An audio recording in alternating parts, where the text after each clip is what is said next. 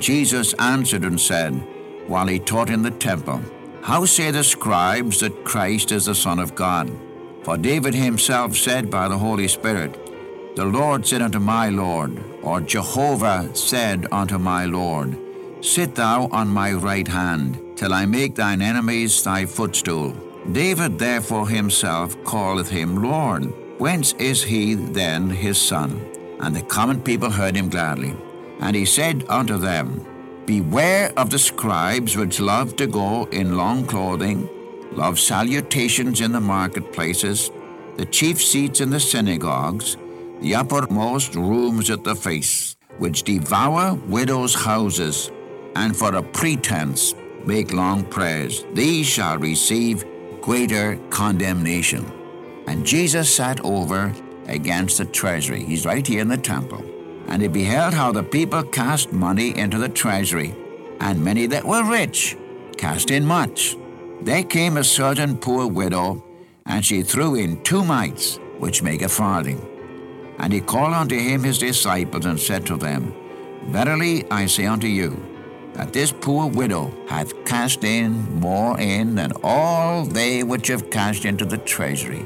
For all they did cast in of their abundance, but she of her want did cast in all that she had, even all her living. Welcome to the Unchanging Word Radio Bible Study. Our teacher is Dr. John G. Mitchell, a faithful teacher of the Word of God for more than 60 years. Life begins at Calvary, there my Savior died. He took my place and by His grace came with me to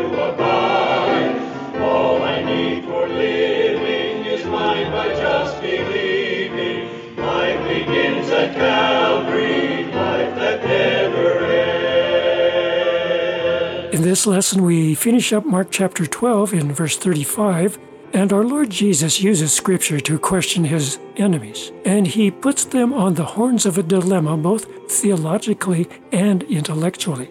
He asks them, How can the Messiah be both King David's Lord and yet be David's son?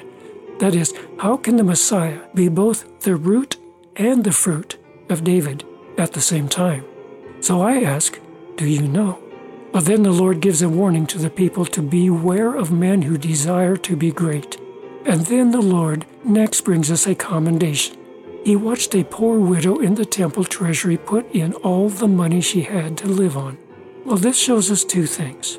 First of all, absolute devotion and sacrifice to the Lord Himself. And secondly, the unbearable yoke of bondage imposed by that religious system on their people. Mark chapter 12, verse 35. Here is Dr. Mitchell, and you're listening to the Unchanging Word Bible broadcast. Good day, friend. We continue our studies this morning in the book of Mark, and we're in chapter 12. We've been dealing with the enemies of our Savior confronting our Lord and of how he confounded them. You remember we had the scribes and the elders in chapter 11 down into chapter 12. Then we had the Pharisees and the Herodians, this coalition of two parties that were in opposite directions, and yet they got together to try and trap the Savior. And then we had the flippant rationalists, that's what I call them, the Sadducees. Uh, they had no conception of spiritual truth, nor did they believe in the supernatural. And as Jesus said, they were ignorant of the Scriptures and ignorant of the power of God. Of course, you can't experience the power of God uh, without the Word of God. For faith cometh by hearing, and hearing by the Word of God, as you have in Romans 10 17. And then we had the scribe who came along, and he seemed to be a very earnest inquirer. And you remember how uh, the Lord said, You're not very far from the kingdom. That's as far as we went. And we're down out of verse 35 of chapter 12. And here we have the Lord's question and answer. Now remember what we have. We've had from the end of chapter 12, 11 of Mark right through to verse 34 of chapter 12, where we've had these enemies of our Savior trying to confound him. And you remember, they set the trap, and the Lord caught them in their own trap. So we have it here starting in at verse 35, And this ends the picture. And Jesus answered and said, while he taught in the temple, How say the scribes that Christ is the Son of God? For David himself said by the Holy Spirit, The Lord said unto my Lord, or Jehovah said unto my Lord, Sit thou on my right hand, till I make thine enemies thy footstool. David therefore himself calleth him Lord. Whence is he then his son? And the common people heard him gladly. Now, this is a quotation from the 110th Psalm. And mark the question How say the scribes that Christ is the son of David? For David himself said, by the Spirit of God, in the 110th Psalm, Jehovah said unto my Lord, Sit thou on my right hand till I make thine enemies thy footstool. David, therefore, himself calleth him Lord. And how come he, how comes that he's his son? See, David was the king over Israel, it was not over him. And yet David said, Jehovah said unto my Lord. Who was he talking about? And you remember, our Lord said, the scribes say that Christ is the son of David. And if he's the son of David, why did he call him Lord? They were absolutely confounded. No answer. And by the way, if I may quote from Matthew's version, from that time forward, no one durst ask him any more questions. He just shut the mouths of his enemies. You see, the trouble was that these leaders didn't want the truth. Their minds were closed to truth. They had no heart for God.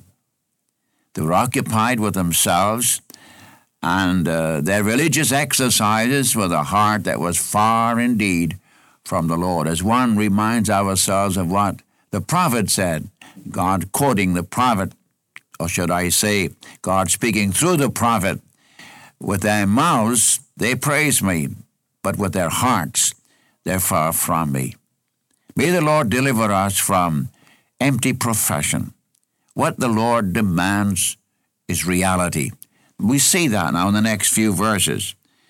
And he said unto them, that is, he said to the people, uh, Beware of the scribes which love to go in long clothing, love salutations in the marketplaces, the chief seats in the synagogues, the uppermost rooms at the face. They want to be in the place where they can be seen, which devour widows' houses and for a pretense make long prayers. These shall receive greater condemnation. Now, here our Lord's warning. See, he, he silences them and then warns them against hypocrisy. What God wants is reality. This is always true. God will always meet the need of any heart that's real. You remember James says, Draw nigh, God says, Draw nigh unto me, and I will draw nigh unto you. He always is ready to meet the need of any real heart. May the Lord, and I repeat this, may the Lord deliver us uh, from empty profession, from hypocrisy. And the Lord warns us that greater is their condemnation because they've uh, they're putting they're trying to pull the wool over people's eyes, but they're not fooling God. God knows their hearts. If I might remind you of the 139th Psalm, which says, The Lord knows our thoughts afar off. He knows when we go out and He knows when we come in. And the psalmist says, If I were to take the wings of the morning and fly to the farthest ends of the earth, I'd find the Lord there waiting for me. Can't get away from Him. I just trust, my friend, that, that your attitude to the Lord is real. Uh, don't try and be great. Don't try and be wonderful. Just seek to please Him. Be real in your attitude, your heart toward God. This is what God answers. Now, right following that, uh, we have an, an amazing little little picture of a widow who came with a little few coins put into the treasury. Remember that? And here where he commends a widow. After reading this whole passage, chapter 12, of the scribes and the Pharisees and the Herodians and the Sadducees and so on, and now we come to something that really, really caught the heart of the Savior. I want you to mark this. He had nothing else but contempt for these other men. They were coming under the greater condemnation because they professed so much, and there was nothing real. Now he turns round and he sees something that nobody else saw. He saw the reality of worship, of thanksgiving, of praise in the heart of a little widow. Let me read it. And Jesus sat over against the treasury. He's right here in the temple. And he beheld how the people cast money into the treasury and many that were rich cast in much. By the way, this money was for the priests and for the work of the temple. There came a certain poor widow, and she threw in two mites, which make a farthing. And he called unto him his disciples, and said to them, Verily I say unto you, that this poor widow hath cast in more in than all they which have cast into the treasury. For all they did cast in of their abundance. But she of her want did cast in all that she had, even all her living. Wait a mark. My, what a joy it must have been to the Savior. After having faced up to the leaders of Israel, these leaders of our Lord's Day, with all their great pomp and empty profession, to turn around and, and see a little widow. I, in fact, I wonder if anybody else saw her. You see, the Pharisees and these folk, when they give their g- gifts, they, they made quite a show of it. So everybody knew that they were putting into the treasury.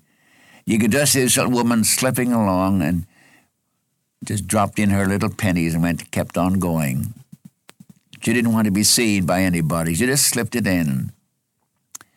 But there was reality there. It was a real sacrifice there. Is this not a lesson for us today? You see, the Lord knows not only what you give, but He knows how you give. The leaders could go out and, and make big profession and rob widows. But here is one of these little widows, real in her relationship to God, real in her worship of God. Oh, how the Lord, I repeat it, how the Lord loves reality. And Jesus saw her. I say again, I don't know if anybody else saw her, but Jesus saw her. He, I repeat it, he sees how people give. He give, sees why they give. He sees what they give. He knows your motive in giving.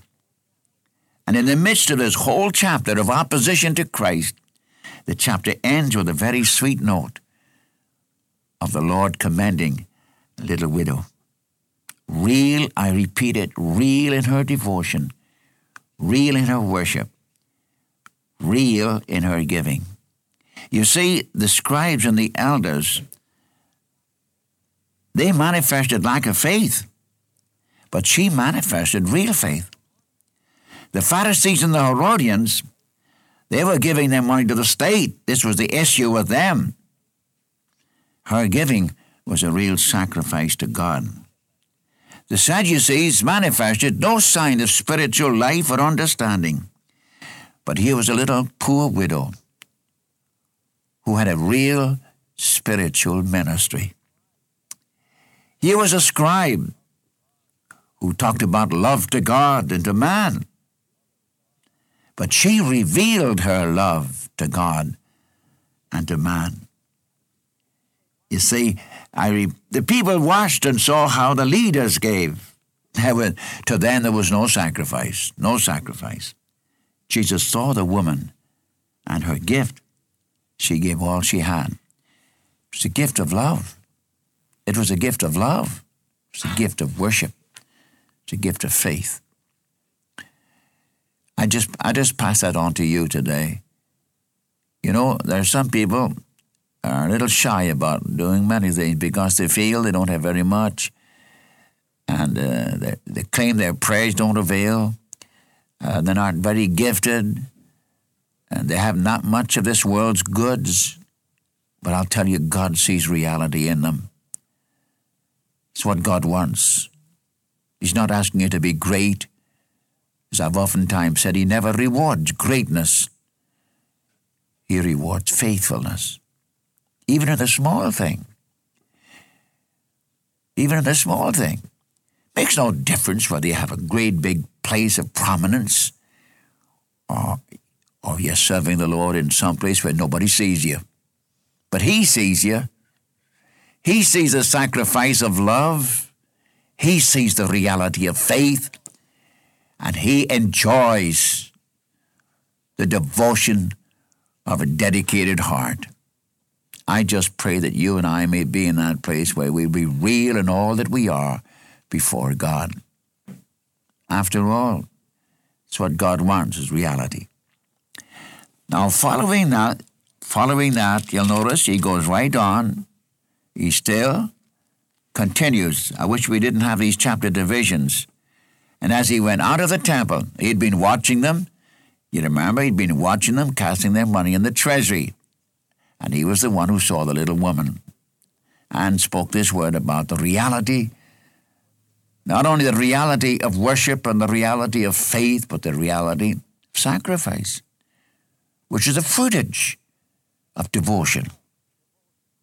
She loved, devotion loves to sacrifice for the one who is the object of your devotion.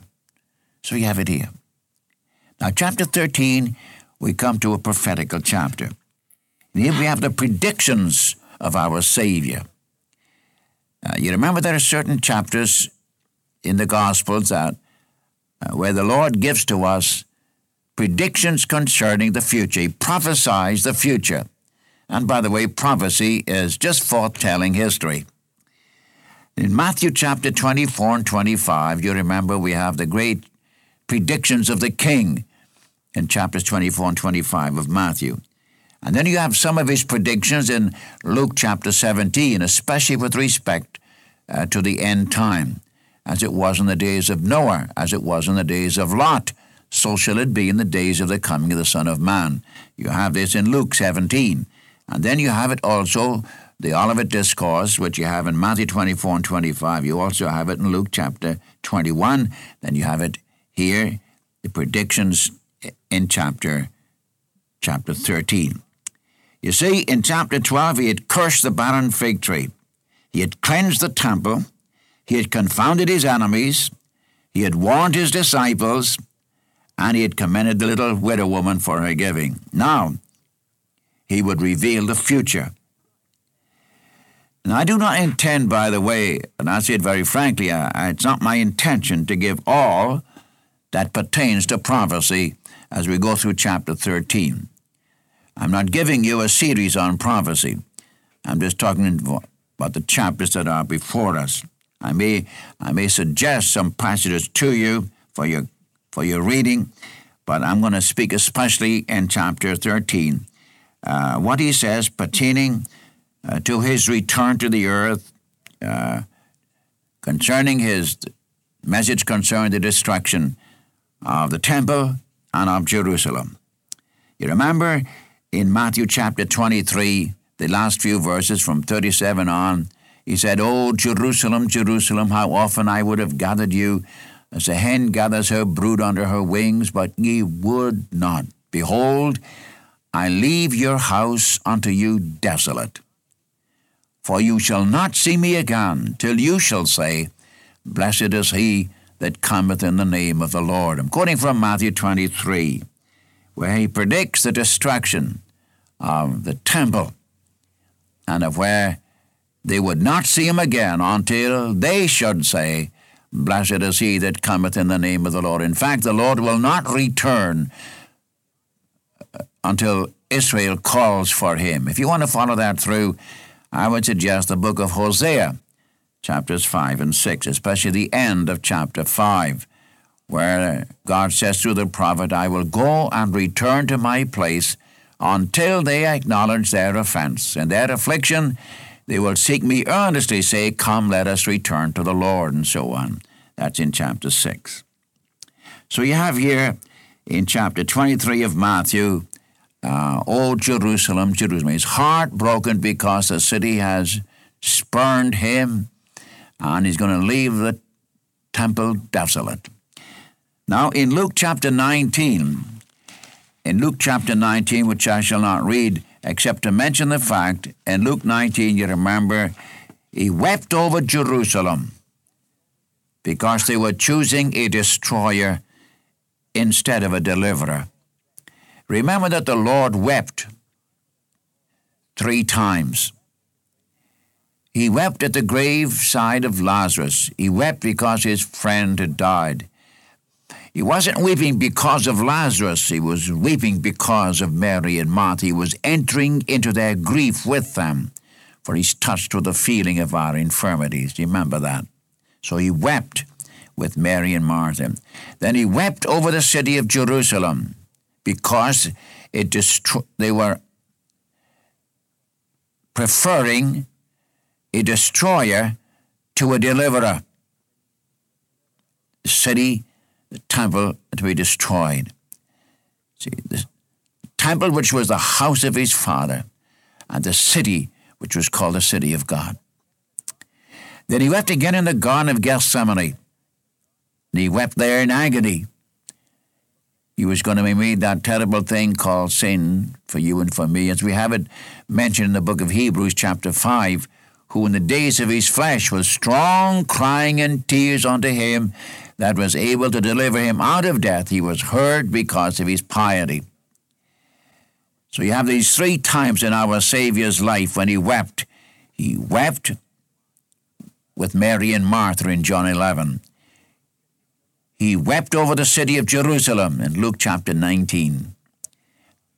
And he wept in the garden. And by the way, there are three different words used for it. When you come to the one in the garden, this is agony, real agony of soul. He could say, I've he poured out his soul unto death. When he could say, Now is my soul exceeding troubled, even unto death. With strong crying and tears unto him who was able to save him out of death. And he was heard because of his piety. You find that in Hebrews chapter 5. Now, when we come in our next lesson, we're going to take up this question concerning the buildings, chapter 13. Uh, he pronounces he pronounces judgment on the city and on the temple. And here in these first four verses, the question is raised by the disciples What about these stones and these buildings? What is the sign when these shall be fulfilled? So I wish you might read chapter 13 of Mark, and if you want to read it in connection with Matthew chapter 24 and 25, and Luke chapter 21, you get the full picture of what our Lord said concerning uh, the future. Remember, now he is the Son of God, he's the Messiah, he's the Lord from heaven, and he's going to give to us the future concerning Israel, concerning the nations, concerning the earth, concerning his return. There's no question about it when you get into it. So read it over and over again, and may the Lord wonderfully bless you today and make his face to shine upon you. Fall in love with the Savior today. Spend a little time and tell the Lord how much you love him. I'm sure he'd enjoy that. So would you. Maybe you'll have an experience with God you never had before. And may the Lord bless you for his name's sake.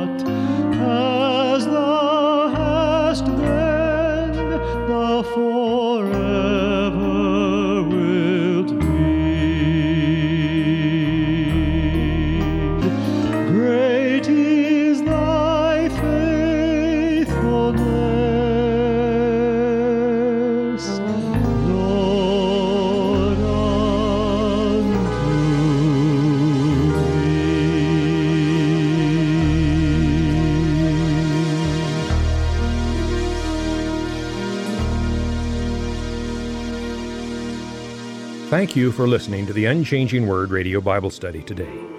Write to us with your comments and your prayer requests to the Unchanging Word, P.O. Box 398, Dallas, Oregon 97338. And so until next time, this is the Unchanging Word Radio broadcast. Life begins at.